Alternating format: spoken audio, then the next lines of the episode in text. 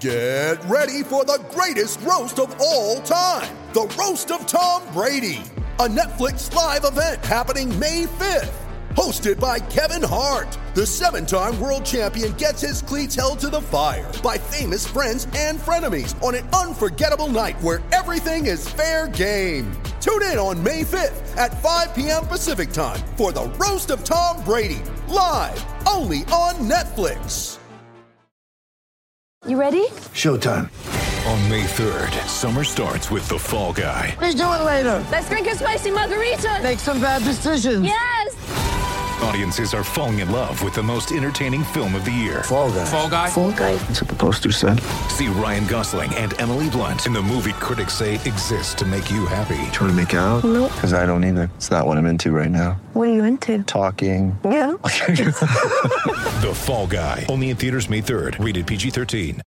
Mom deserves the best, and there's no better place to shop for Mother's Day than Whole Foods Market. They're your destination for unbeatable savings, from premium gifts to show-stopping flowers and irresistible desserts. Start by saving 33% with Prime on all body care and candles. Then get a 15-stem bunch of tulips for just $9.99 each with Prime. Round out Mom's menu with festive rosé, irresistible berry chantilly cake, and more special treats. Come celebrate Mother's Day at Whole Foods Market.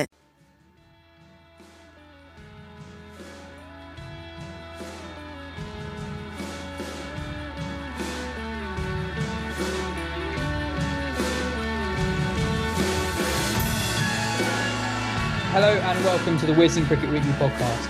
Before we start today's show, how does the offer of free beer sound to you? As a loyal listener of the show, we'd like to reward you with just that free beer. Thanks to our friends at Beer 52, the UK's most popular craft beer discovery club, you have the opportunity to sip eight free exclusive craft beers from all around the world. All you need to do is go to beer52.com forward slash wisden and just cover the £4.95 postage fee, and the beers will be delivered to your doorstep. As well as the beers, you get a magazine and a snack as part of the deal. They send subscribers a crate of beer every month, and there's a different theme for the beers each month. You're able to pause or cancel your subscription at any time. Anyway, on with the show.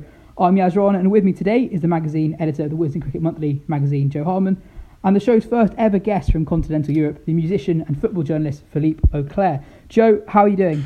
Uh, I'm doing doing okay. The Easter weekend felt a bit longer than, than was necessary. I don't, didn't feel like I needed four days. So come Monday, I did a, a working day, which is a bit sad, but it felt like a, an escape more than anything else.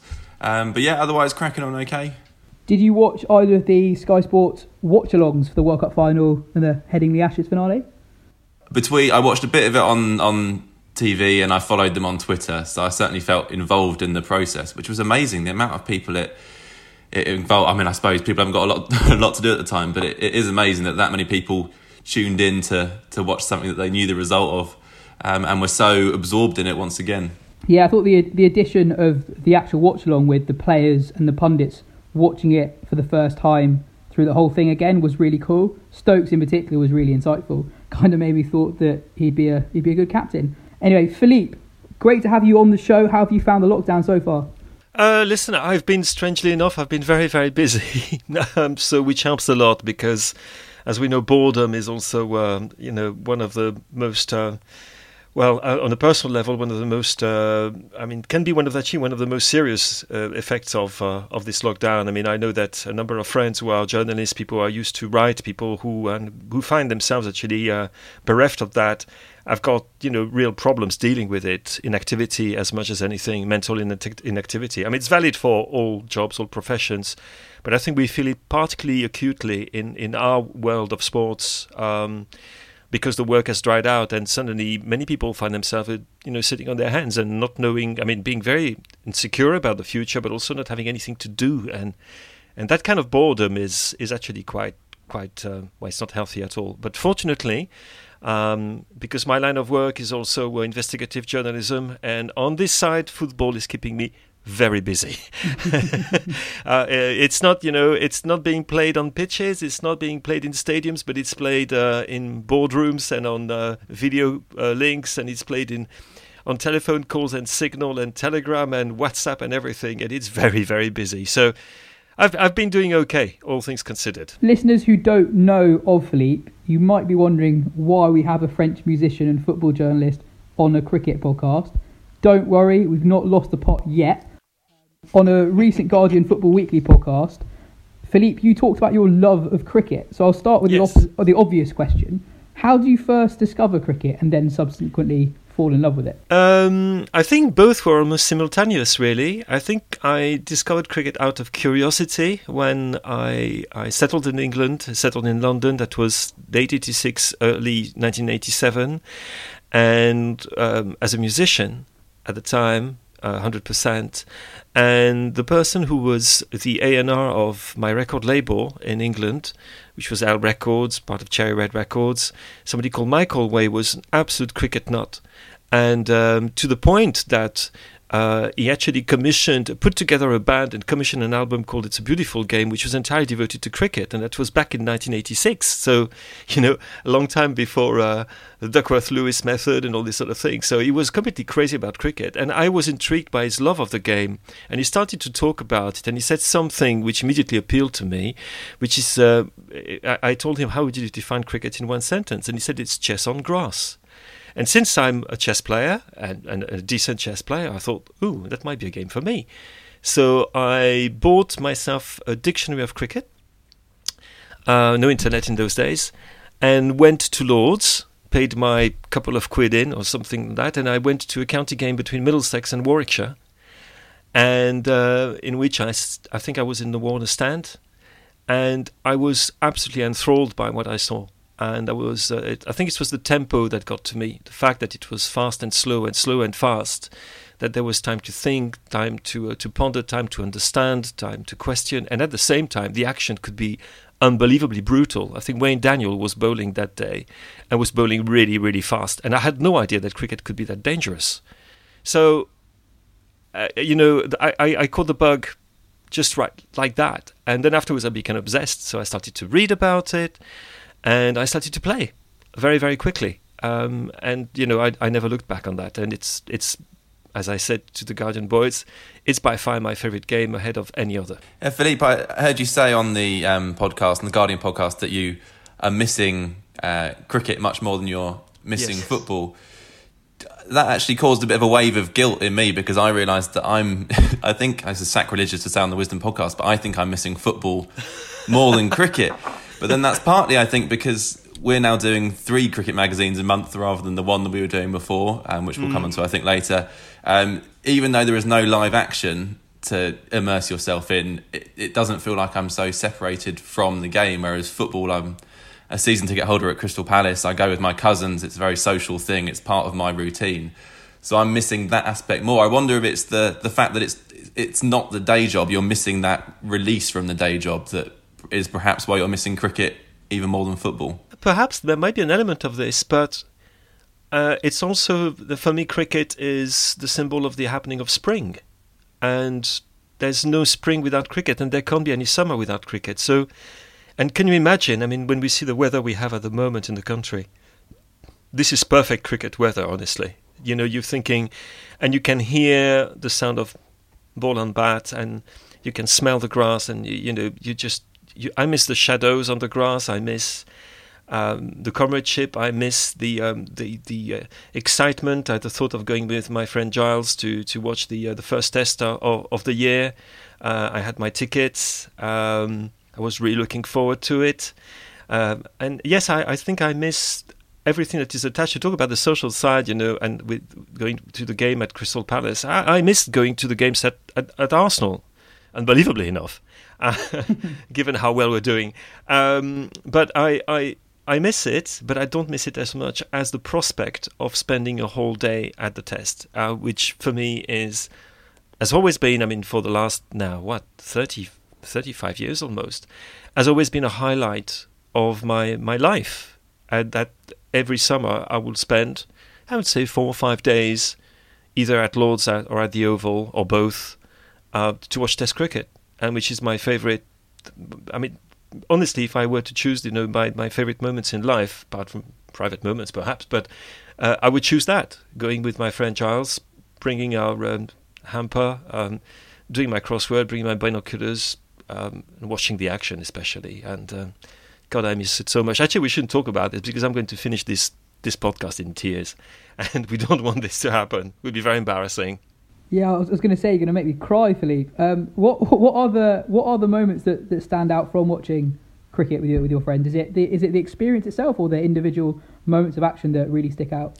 There are many moments which stick out and um, which we talk about. I think the, the the talk about cricket is as important, and you will know as that as well as I do. The talk about cricket is almost as important as cricket itself at time. And then, of course, there are always moments that I remember. I mean, I remember um, watching uh, Richard Hadlee bowl for the first time from the pavilion end at Lords and being absolutely astounded by the quality of the bowling and the arc that the ball, every single ball, had a different arc to itself. It was just an absolutely masterful demonstration. Um, I remember being there at Lords on the four innings in a day um, which probably all remember uh, against the West Indies. I remember Darren Gough's catch. I remember Sachin Tendulkar's, uh, catch as well on the boundary, and all these things. You know, I, I, I remember uh, watching um, Sangakkara bat in a one day and scoring a hundred, which is one of the most beautiful exhibitions of cricket I've ever seen in my life. And, and you can carry on like that. And we, all of us cricket fans, have got these moments, and I think they're in a way. And I don't know if Joe would agree with me. I do remember loads of goals but I don't remember them with quite the same clarity as I remember cricket moments, perhaps because the concentration is different. When you are a proper cricket watcher, you remember everything. And um, so that is also another thing I miss. I used to think that cricket has quite a high barrier to entry for new fans who hadn't been brought up with the game. My opinion on that changed a few years ago in a hostel in Split in Croatia, of all places a friend and, um, and I were were reasonably desperate for a place to stay. We finally found a hostel that had room to fit us in, but we had to wait a few hours in the communal area until there was space. And but this was on the day of England versus Australia during the 2017 Champions Trophy, and in the corner of my eye, I saw that somebody was watching this game on an iPad. Uh, we spoke to him. Turned out he was an Aussie. We watched the game together. But I was amazed that day by how he would ensure that he tried to explain cricket to everyone else in the hostel mm. who showed some sort of interest. And I remember a Swiss couple ended up watching a lot of the game with us. I'm not sure if cricket has taken off in Switzerland since, but um, he he made the game quite simple to understand. So my question was, how long did it take you to understand the intricacies of the game, the the way the way the game flows? Uh, the intricacies, I think, are quite, quite a, few years, and I think playing as well played a huge part in that.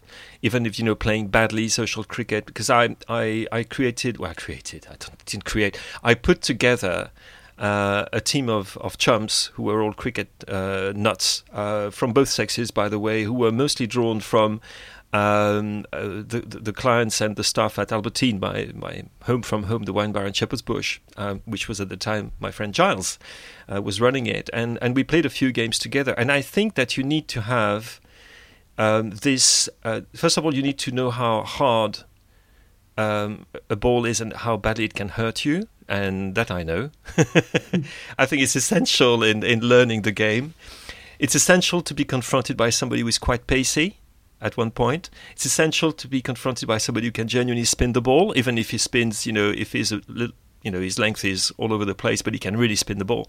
So then, then you start to understand, my goodness, bloody hell, it's a bloody difficult game to play. It's incredibly difficult to play. And, and then your appreciation grows. And I think after that is very much a matter of watching as much of it as you possibly can with people who have a genuine culture and understanding of the game.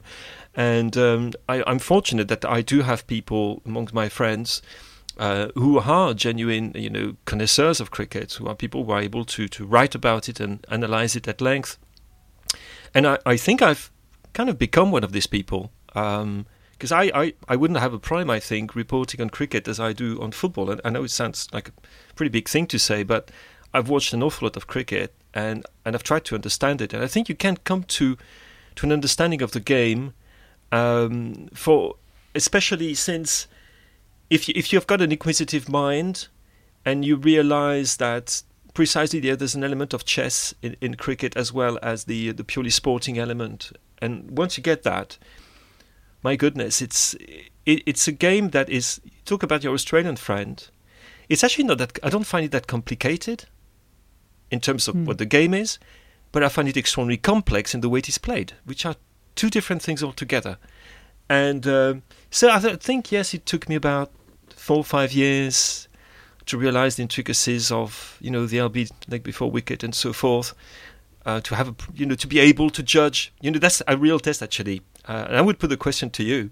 So when we are in a in a cricket ground okay and we're sitting uh, let's say three quarters of the way uh, from from the pitch we're not we're not behind the bowler's arm. I think that when you've watched enough cricket and you can be 100 meters from from what's happening when a bowler hits the pad you know if it's LBW or not. And you're not behind the bowler's arm but you know it you absolutely know it. And that is something that comes with, uh, I think, uh, a lot of watching um, and, and a lot of understanding angles and, and things, things of that kind. And this is the moment where you realize, actually, I think I get that game. I think I get it now. yeah, I'm a bowler, so if it hits the pads, it's almost it's always, always Oh yeah, yeah. yeah it's always been, okay. um, Philippe, I wanted to ask you, you have written um, a couple of widely acclaimed biographies of Eric Cantona and, and more recently your, your book on Thierry Henry. Um, if a publisher was to come to you and say, I, I hear you love cricket, uh, mm. here's a blank page, you can do a biography of any cricketer, living or dead, um, that you want, who would be some of the characters that immediately come to mind? Who would you want to explore in a bit more depth? I think I would uh, go probably for players of the past, if only because it's it's it's an exercise that I would I would prefer. I think. Uh, if I'm thinking about it, um, I think I would do. A, I would be very interested to do a, a critical biography of Don Bradman, and because I don't think there has been one. Um, there have been books about the Don, but I was really struck I think it's because of one thing. Uh, I was struck when I was reading um, uh, something that Tiger O'Reilly had written about Bradman, because Bradman is a god, of course, in Australia, but it seems that there was a huge difference between the man and, and, and the batsman, and that it was actually quite complex and quite dark character. And I'd like to know more about that. So, yeah, the Don would be one. Um, I think Learie Constantine would be another one. Um, and of course, my favorite cricketer of all time, which is Abdul Qadir. Uh, no doubt, I would love to do this and to delve into uh, Abdul's life and uh, and his uh, the mystique of his bowling. I would love to do that, but I don't know if it would be a biography. I think it would be more of a a complete. Um, uh, hero worshipping celebration of the man who made me understand more about cricket than any other. Was it the, was it the art of leg spin that initially drew you in with Qadir? Yeah, yeah, and and it was the fact that I, I was when I came into cricket, which was late, the mid and late eighties, was not a good time for spin bowling uh, at all, um, and I was and I loved spin bowling from the off, which is also a good sign and and I was really very sad to see that you know there were fewer and fewer of those wonderful spinners, which of course, as we now know, was only the, the calm before a tsunami of fabulous spinners. But I went to the Oval in 1987 and I saw, uh, you know, it was a feather bed basically. So I think Javed scored 260, something like that, against England. And Abdul Qadir, I, loved everything about it because it was so eccentric. So how can you be such a successful bowler with a run up like that? And all the things he was doing with this ball on this dead pitch, my goodness. And I just love the mystique of it. And and I liked the way that he was so passionate about it, the contrast between the uh, crazy appealing and the extraordinary um, complex thought process which brought him to you know all these variations that he had and the complexities of his bowling the uh, the as I said yes the quasi mystical approach that he had to bowling I absolutely loved that and I loved the man I, I loved what he represented and I've always had a, a, very soft spot for Pakistani cricket. Anyway, I think you know when you arrive to cricket in the uh, mid late eighties, and you know you've got these guys. I mean, they've some fabulous batsmen, but especially the bowling. You know, you've got Wasim and Abdul Qadir. Uh, wow, and Waqar Younis, of course. So you can't do much better than that. And I love the way they played and so forth. So I'll stop now because if I talk about Abdul Qadir, I could I could speak speak to the cows come home because I owe him really my first moment of genuine a Damascene moment, as it were, about spin bowling was watching that particular game at the Oval. the the way you describe your affection towards the game, it sounds like it's directed predominantly towards the longer forms of the game. Is that fair? Do you get anywhere near the same joy watching a game of T20 cricket, for example? No, no, no. I don't. I mean, I, I, I don't mean I don't enjoy it. I can enjoy the good, uh, good bash like everybody else. But um, I'm first and foremost a uh, somebody who loves Test cricket and and then and county cricket. Um, and I, I, I, go from time to time um, to, to, to watch. I used to be a member of Middlesex, actually. I have to say it was not because of any particular infiltration of myself, but because I wanted to go to Lords. and uh, I, I, go and watch Surrey from time to time with friends who are members there. So yeah, I would be the longer form of the game, either you know three, four, and especially five day game. You, you say you're a massive fan of Abdul Qadir. He'd have been a wonderful T20 bowler. Um, have you enjoyed seeing leg spinners play a more prominent role in T20 cricket? Yeah, I, absolutely love that. I was I was just reading actually a piece that Mike Atherton did with an analyst uh, from uh, CricViz, in which he was saying something which actually I wasn't aware of that the eight toppermost bowlers um, in uh, in T20 are leg spinners. Mm.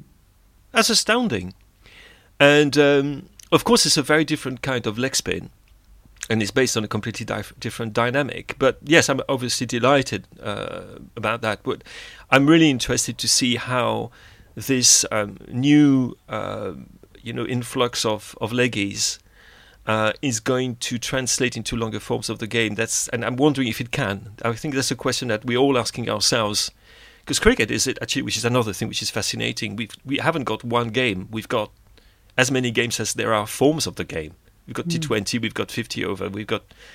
I miss the 60 over, which I think is a really good formula, but that's that's me being a bit uh, nostalgic here. Uh, then you can think of you know single innings games. So every every single form of it is different, and, and the way they can communicate in terms of skill is absolutely fascinating. And one of the, which is one of the reasons why I'm not an anti T20 or you know, uh, the hundred. I'm not too sure about. Uh, by the way, I played a game of the hundred. really? yeah.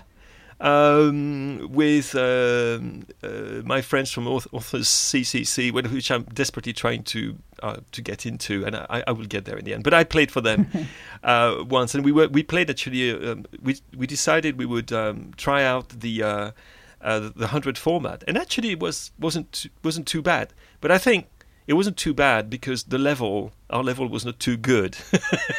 so it felt like a long time, if you see what I mean. I'm not absolutely convinced. I mean, it's not that I'm not absolutely convinced. I shouldn't be uh, uh, that polite. I actually think that I think the idea is uh, utterly is complete balls. Basically, um, we don't need it, and um, we don't need it at all. I think T20 does the job perfectly all right. It's, uh, we, we we could spend a few hours on the, the, the pros yeah. and cons of the hundred and we have done as well. and I'm sure you have, and I'm sure you will. Yeah, absolutely, absolutely. We've got a, lo- a long uh, few months ahead of us. I think your point on leg spin is quite interesting. Uh, I, was, I was at the Under 19 World Cup earlier in the year, and out of the five best bowlers in the tournament, three of them were definitely leg spinners. Right. Um, and some teams had two leg spinners, and it's quite interesting. And I, I think it would be uh, fascinating to see how, particularly with T20 cricket, if teams fill their te- fill their 11s with more and more leg spinners in the years to come. Um, we'll have to do a lot to do with pitch preparation, by the way, which is another a big question for me. Which is one thing I'd like to, uh, which I don't think we talk about enough. Um, the fact that you know you can have, I wouldn't mind seeing T20 on a raging Turner. Doesn't happen very often. I mean, what, what one of my favourite ever games of T20 cricket was uh, a Raging Turner. It was the India New Zealand game in the World T20 a few years ago, where uh-huh. New Zealand basically just dropped the entirety of their seam attack, uh, their brilliant seam attack, uh, for the pitch itself, and it, and it worked out for them. They they won the game. Um, yeah, spin, spinners are so effective in T20 cricket. I saw a stat from CricViz the other day, a, a graph that showed that in every single over, with maybe the exception of one in a T20 game, spinners have a better economy rate than fast bowlers, and that's with the pitches as they are now. So I wonder if in the years to come we'll see more and more spinners being used in, in T20 cricket, and, yeah. and maybe that will filter on into the other forms of the game. But then there is there is, as Philippe um, alluded to, there is this idea that they're increasingly becoming two completely different art forms: bowling, spin, in T20 and Test cricket. There's no, there are actually no leading spinners uh, for the leading nations uh, who play in both the T20 and Test side regularly at the moment. Obviously, Rashid Khan does for Afghanistan, but Nathan Lyon for Australia doesn't really play any much short form cricket at all. Uh, the same with the Indian spinners; they almost have their set for T20 and their set for Test cricket. So it's hard to see if there is actually going to be that knock on effect, or whether they actually just diverge even further and become very mm. different art forms, where you bowl flat and fizz it in in T20, and traditionally you give it a bit more loop in Test cricket, and and do the same thing repeatedly in Test cricket, whereas T20 is about variation and trying as many different things as possible. Yeah, on on that, I was amazed by how long the run ups were for some of these leg spinners in the Under 19 World Cup. Um, a guy called Ravi Bishnoi, who I'm sure will be a superstar in a few years' time, he run his, his run ups longer than some medium pacers, um, and it's very flat, very flat trajectory, um, much like Rashid Khan. As an outsider, in the way that you came to the game late, and in that you work professionally in football, what do you think, if anything, lifelong cricket fans take for granted? Huh. I, am not. I'm not so sure we we do um, take anything for granted because precisely I think for cricket fans, um, the five-day game is a supreme form of the game, and because of the fact that the status of the five-day game is constantly, um, you know, scrutinized and tampered with in ways that honestly scare the living daylights out of true cricket fans, I think. Well, anyway, all of the friends that I go to the cricket with, and whatever, you know, their ages, by the way. Um, I think in a way that we don't take too many things for granted. I think we're aware of the fact that it's a very precious, very precious game, which, like most other games, has been it has been protected by the absence of money. I know it won't sound crazy to say that, because you know uh, cricketers at the top level earn a lot of money. They, they exchange, uh, you know, for the auction and for fortunes in the IPL and so forth. They make a very good living, but it's peanuts compared to what it is in other sports. Absolute peanuts, and that has protected the game. The absence of big, big money, um, including in broadcasting. You know, the contracts. You know, you, you cannot compare. You know, with even with tennis, it's or golf, and obviously, obviously with with football or Formula One. You carry on. So it's, I think we because of that we have a slightly different attitude towards the game, and I don't think I know of any true cricket fans amongst my friends, and I've got quite a few who takes genuinely anything for granted at the moment. I think there is a slight, it's more a slight worry, I think, interrogation are we going the right way uh, are we focusing on the right things people are worried about the balance as well of power in world cricket is there too much power on the subcontinent now as there was too much power in england for a while and and you can carry on. And also, you know, you worry for the state of the game. Uh, you see, you know, the attendances for test matches, and you compare to all these things you worry about. So no, I don't think we take anything for granted. But do you think we do? Because I might be completely wrong. My perception might be completely wrong for that. No, I I think cricket fans are, are born warriors. I think there's always, there's always something to be uh, concerned about. I think it's part of the nature of playing the game. There's always something to worry about playing the game because there's so much focus on you as an individual and perhaps I'm talking from, from my own lack of ability here, but when you come on to bowl, all, all eyes are on you. When you go into bat, again, if you if you miss a straight one, it's only you missing a straight one. You can't blame your teammates. Um, and then I think that filters through the, the very nature of the game, especially now with the different formats. There is so much to be constantly considering and wondering if we're going the right route and should we be doing this? The World Test Championship is the, probably the most recent example.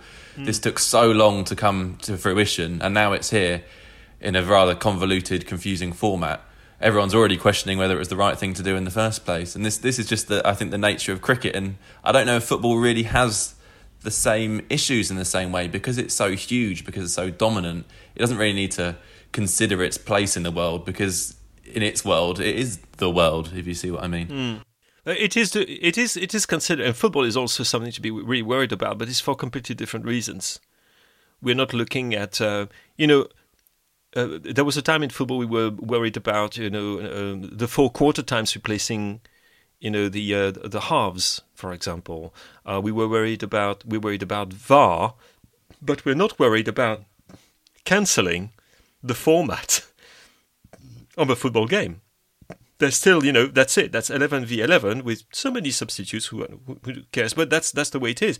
And it basically has hardly changed since the people from Sheffield and Cambridge start made the first rules or laws, I should say. It has evolved. The laws have evolved, but it's basically the same. Just like baseball has stayed the same almost completely, cricket hasn't. Cricket has, has changed and changed and changed and changed, and is and is caught actually uh, and is constantly interrogating itself about which shape it should take in the future. Like for example, well, what we're doing with thinking of, of doing four-day tests. I mean, good grief! Come on, guys, are you crazy or what? You know, you don't want that. Obviously, you don't want that. And but people are thinking and talking about it. It's a bit like saying, "Oh, I think we should have 80-minute, you know, football games." Well, no, we we don't want them. We want 90 minutes. Because you want also you want a continuum, a cultural continuum, which also allows you to evaluate things from yesterday and things from today and things from tomorrow. You don't want to break the continuity in the cultural rapport you have with the game. And unfortunately, in cricket, we, we have people who would be quite happy to do that for financial gain. But do you think in cricket these these questions will be asked more now that money is having potentially more of an impact on the game? Uh, there there are sound financial reasons why a lot of countries don't want to host five day test matches, or certainly three match series consisting of five day test matches. Um, there are good reasons why young players coming through now will focus on T20 cricket more. Um, Yeah. Yuvraj Singh just this week said he worries that young players in India now don't care about Test cricket. They they're very happy being domestic players in first class at first class level in um, List A cricket, but because as soon as you get a T20 contract at an IPL franchise, that's life changing. Yeah. Um, what can I say apart from the fact that you're absolutely right? But I'm wondering if this is a global problem or if it's something which is not, um, you know, specifically linked to the IPL and to the fact that India is the economic powerhouse of cricket. The other thing I would tell you, and that I, I don't have any answer to that, we're going to have to see how, um, you know, what is happening at the moment is going to impact cricket. We know the impact on football is going to be absolutely phenomenal because the, the money is going to go out of the game.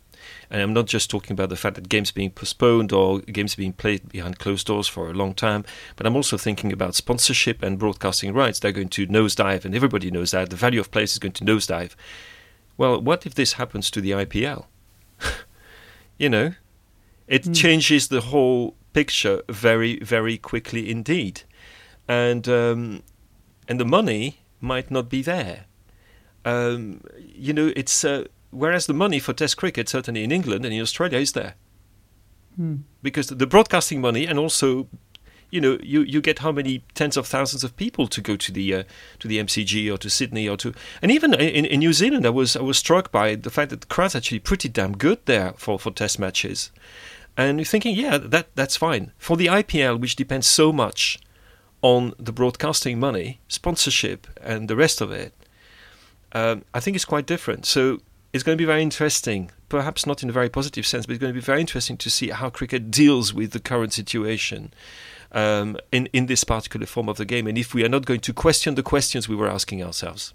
There is an article in the upcoming edition of The Pinch Hitter, the interactive digital magazine produced in association with the Night Watchman, about someone, David Crossan's, experience of commentating on a match at Lords in French. Um, Philippe, you weren't aware of that occurring, No. were you? Joe, do you want to explain what happened there? And Uh, well, well, I wasn't aware of it yes, uh, until yesterday either, until I was until I was proving this piece. Um, but David Crossan is a journalist who used to be um, a correspondent for Eurosport uh, cricket, and it was the opening game of the 2009 World T20 England v Netherlands, and he was commentating on the game with a French co- co-commentator who knew nothing about cricket at all um, on the England Netherlands game, which obviously played out to be an astonishing shock win for for the underdogs.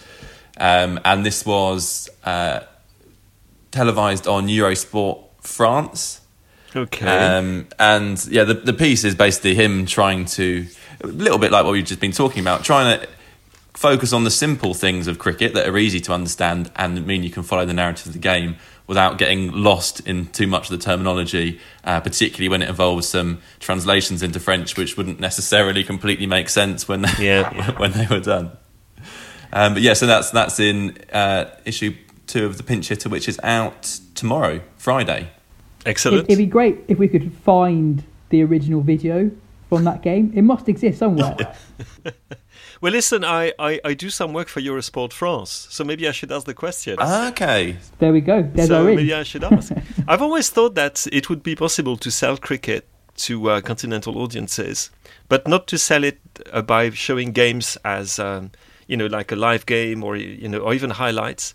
I think you should sell it the way that sumo was sold to a, a British audience by Channel Four. Is that to use the action as a means to explain what was going on? And then afterwards you educate. And i remember i was i was completely hooked on sumo. And i learned everything there was to, to learn about sumo because the program was wonderfully put together. And also there was there's obviously an exotic value to sumo that there is to cricket. So and you actually use that as a means to um, to hook the audience. The fact that they precisely they don't understand at all what's going on. That is the thing that should be making them hooked. And then afterwards after you educated them then you can show them the action and um, I can't see why that shouldn't be that shouldn't be done.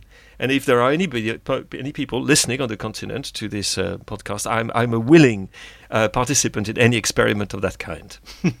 Fantastic. You heard it, heard it here first. So the the piece also alludes to a much longer history and relationship between France and cricket than I ever knew. Oh, you're coming to me for this? Yeah. first, first You're you, then obviously Philippe. the specialist. Oh my word. Um, no, it was, it was well, actually, I think Philippe knew some of this well, but it's the, the origin of the word cricket coming from cricket, which I believe is, is stick. Philippe, is that is that correct? Uh, yeah, there is there, there there is debate about it, but it can be said, and it's uh, especially it's, it was played in my region of France, in Normandy, near Dieppe. I think one of the first users of the the word cricket is uh, 15th century, and it was uh, uh, in my part of France. And is it still play? I mean, the this piece we're referring to mentions the, the Super League in France, which um, the writer says is a kind of a reasonable standard. Do you see? Do you ever see cricket as you're as you're driving through the French countryside? Do you ever, do you ever spot a game? Mm, no, I would have to look for it. Uh, there are a couple of um, pitches which are installed uh, in Picardy, uh, which is really one of the hotbeds of the game because of a, a French English teacher who started uh, his own cricket uh, academy there, which uh, was working quite well. There are obviously um, parts of France like the Dordogne and excuse me, and the Charente where there is quite a large British expat or immigrant community which is there and plays cricket, and so you have some pitches there. And when near Paris in the Bois de Boulogne, I've seen a couple of teams play there. Absolutely, uh, but you've got to look for them. Uh, it's not what I would call a mass participation sport. No. Um, and, and obviously, most of the people who tend to play it are people who come from cricket, originally from cricket playing countries. I mean, um, when I first I first met the French cricket team back in 1991 in the in the Europe, European Cricket Cup. I think of the uh, 15 or 16 people who, who made the trip to Guernsey for France. I think only about a fourth a, th- a fourth were people who hadn't come out, uh, were not originally from cricket playing countries. But there were a few, you know, so called indigenous French people uh, who were there. Uh, because there's also, don't forget, there's a fr- cricket tradition in New Caledonia. Uh, there is a small cricket tradition in the French West Indies as well. So th- there are, you know, it's not as inexistent as people think, and it's actually one of my great bones of contention. But we can come back to that later. Another point is the fact that uh, the ICC completely um, uh, gave up on its on its mission, its role, and its duty uh, to be an ambassador for the game in parts of the world where it is not played because believe me the people would be playing it if it was encouraged. And we didn't have this stupid tier system um, ranking nations the way they are at the moment. Uh, it's completely wrong. It's always been a big big bone of contention for me. But it's a completely different debate. Cricket could be a universal sport and should be a universal sport but there's nothing has been done to promote it properly in so-called non-traditional cricket countries. That's a, that's a a big disappointment i think Do you think the Olympics would be a, a good route to do that? Yeah, absolutely. I can't see why a game that is played by what or watched by two billion people on the planet, something like that, perhaps more. Yeah, say two billion. I can't say why this game shouldn't be present at the Olympics. If you know, people golf had been talked about for goodness sake, uh, and and baseball. That's that's crazy. That's utterly crazy. Yes, baseball is popular in the U.S., Mexico, Cuba. Um, Venezuela, Japan, and that's it. That's it.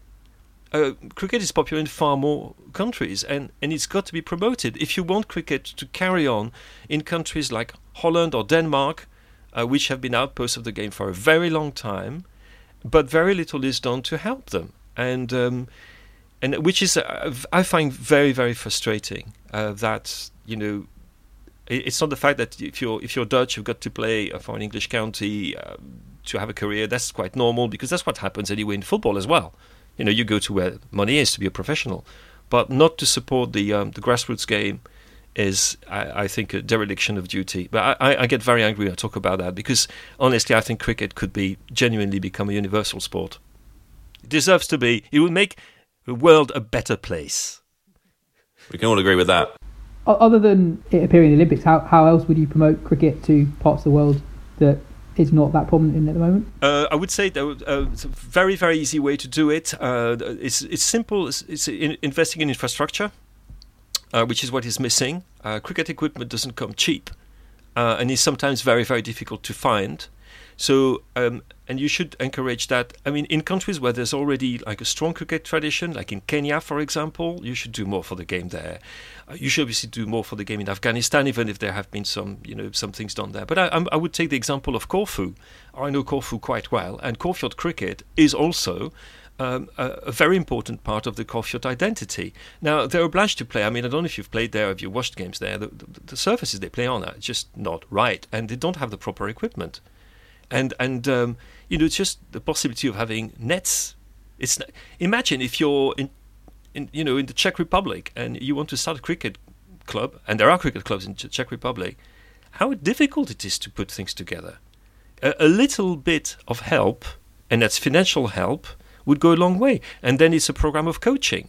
It's the thing that is being done in, in I, w- I would imagine, most of the sports, particularly in football. That's one of the things that FIFA and does actually quite well.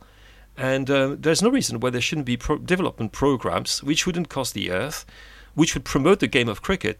And by promoting the game of cricket, you increase the audience of cricket, and therefore you I- increase the commercial potential of cricket.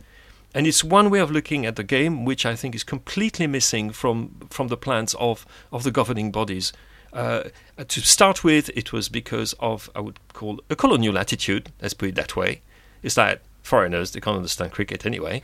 Um, and then it's from this, uh, you know, a, a, very insular way of uh, looking at cricket culture and, and to have this idea um, hardwire into your brain that it's a game that can only be understood and appreciated by certain people. That is crazy.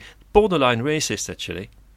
So um, I, I, would say that th- there is so much that can be done. And again, if anybody from ICC is listening to this, if they're looking for a development officer for France and other continental countries, uh, I'd be very, very happy to help.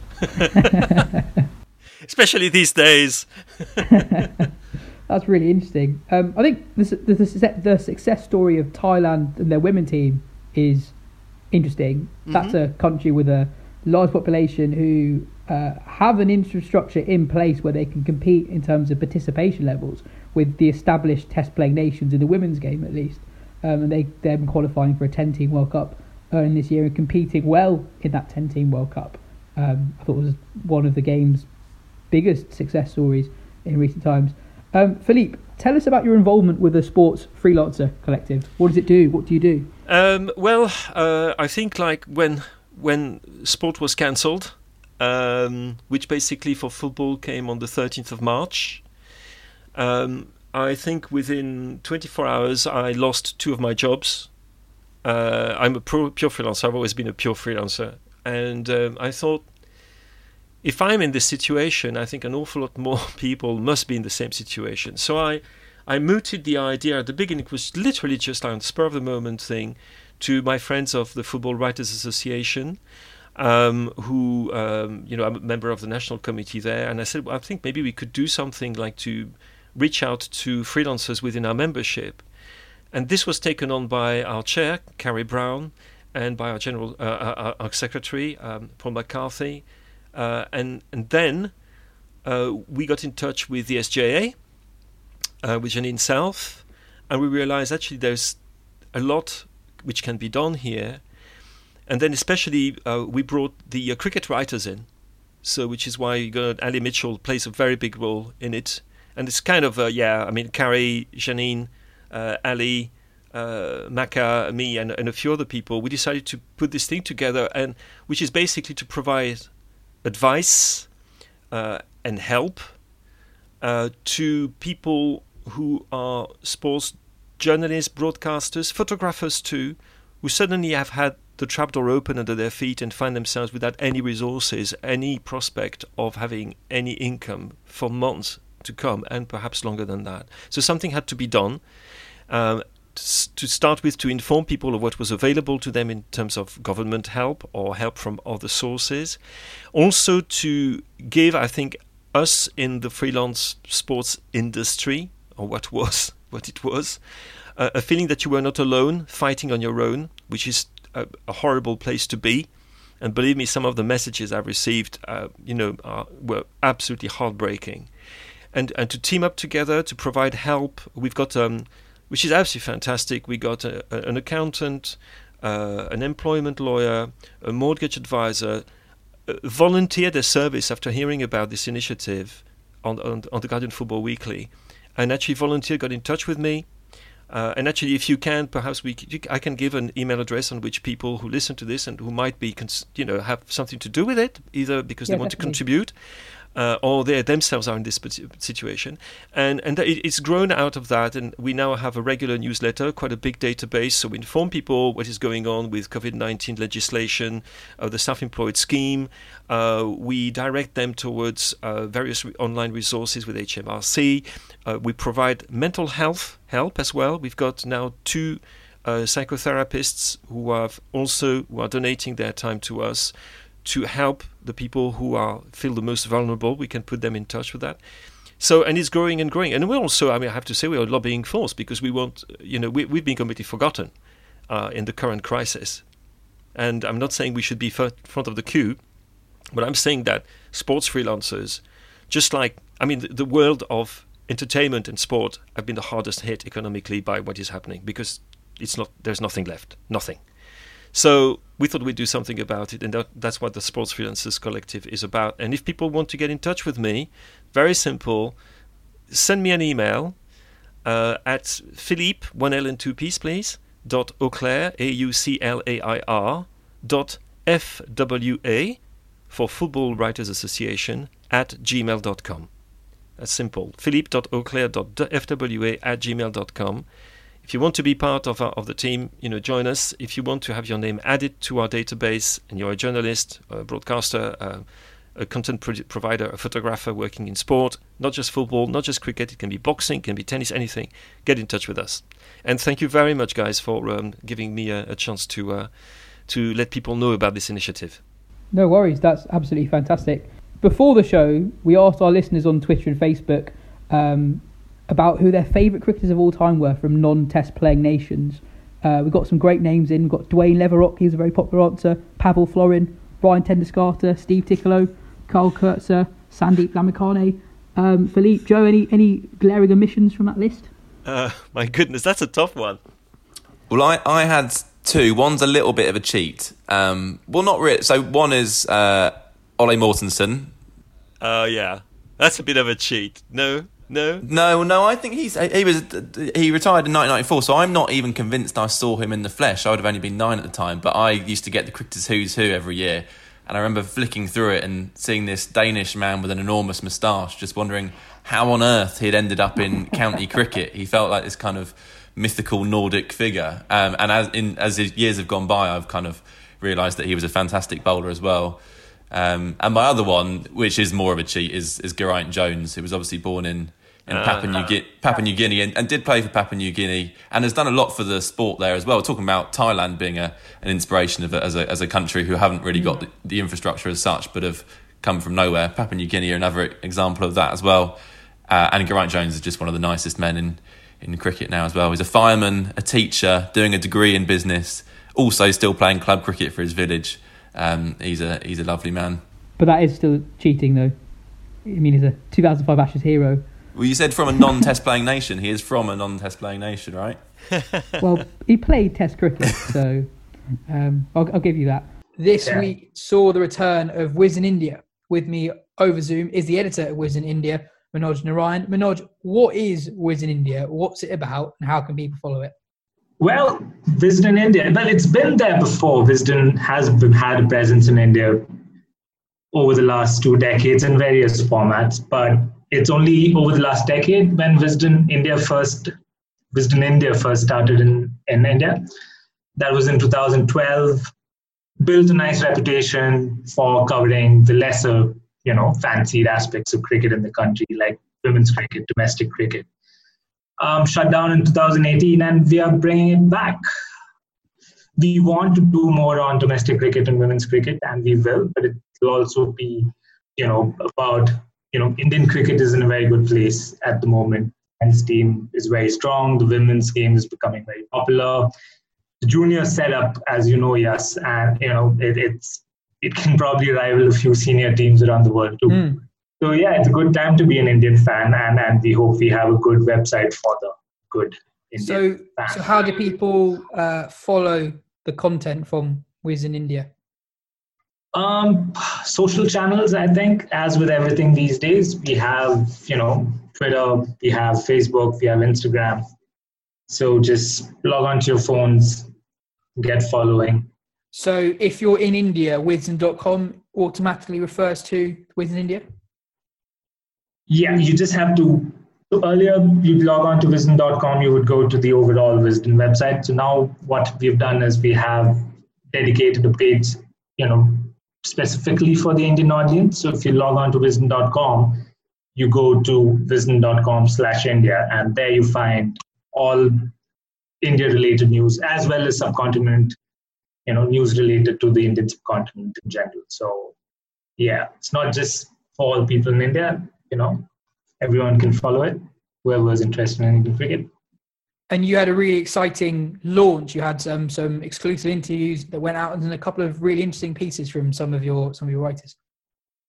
Yeah, yeah. Uh, we had some really interesting stuff going out. We had, uh, you know, one of the future stars of Indian cricket, I think, is um, Yashasvi Jaiswal.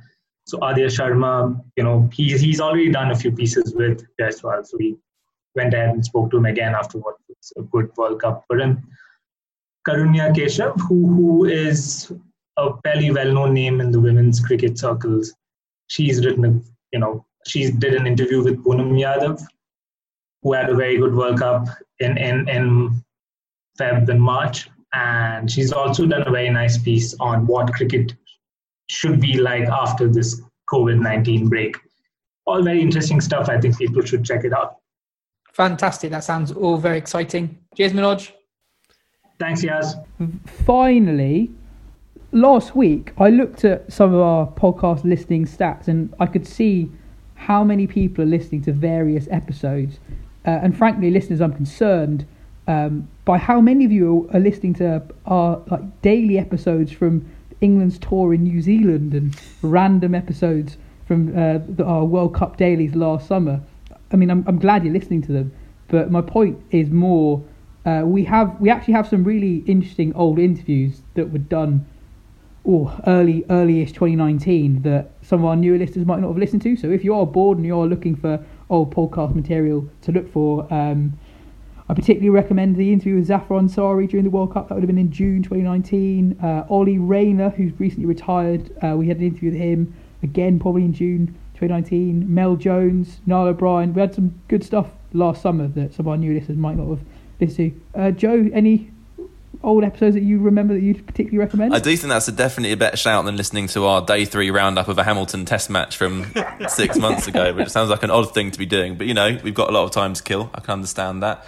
Um, who else have we had on the the decade in review podcasts are worth going back to. So we had a panel that picked the Test team of the decade. We did ODIs, T20s, and women's team as well. Did we? We didn't do a T20 one, but We we, did a women's and ODI. Uh, men's test, men's ODIs, and women's cross format. So all that stuff would still be a good listen, I reckon. I mean, I'm a bit biased, but yeah, I think I think it seemed interesting at the time. Yeah, uh, as long as you're not listening to our um, Mount Maunganui Day Two wrap, uh, I think I think you'll be all right. Um, anyway, Philippe, it's been an absolute pleasure having you on the show. It'd be great to have you on again when this is all over. Yeah. and uh, an absolute pleasure for me to talk about cricket. That's uh, that's a, a lovely thing to talk about and a lovely thing to look forward to. It will come back, guys, at some point, and it will feel so sweet. It definitely will. Uh, Joe, thanks as always. Cheers, Yas. This has been the Wisden Cricket Weekly podcast. If you've enjoyed the show, tell a friend, and if you're feeling especially kind, feel free to leave us a five star review on the podcast app. Cheers.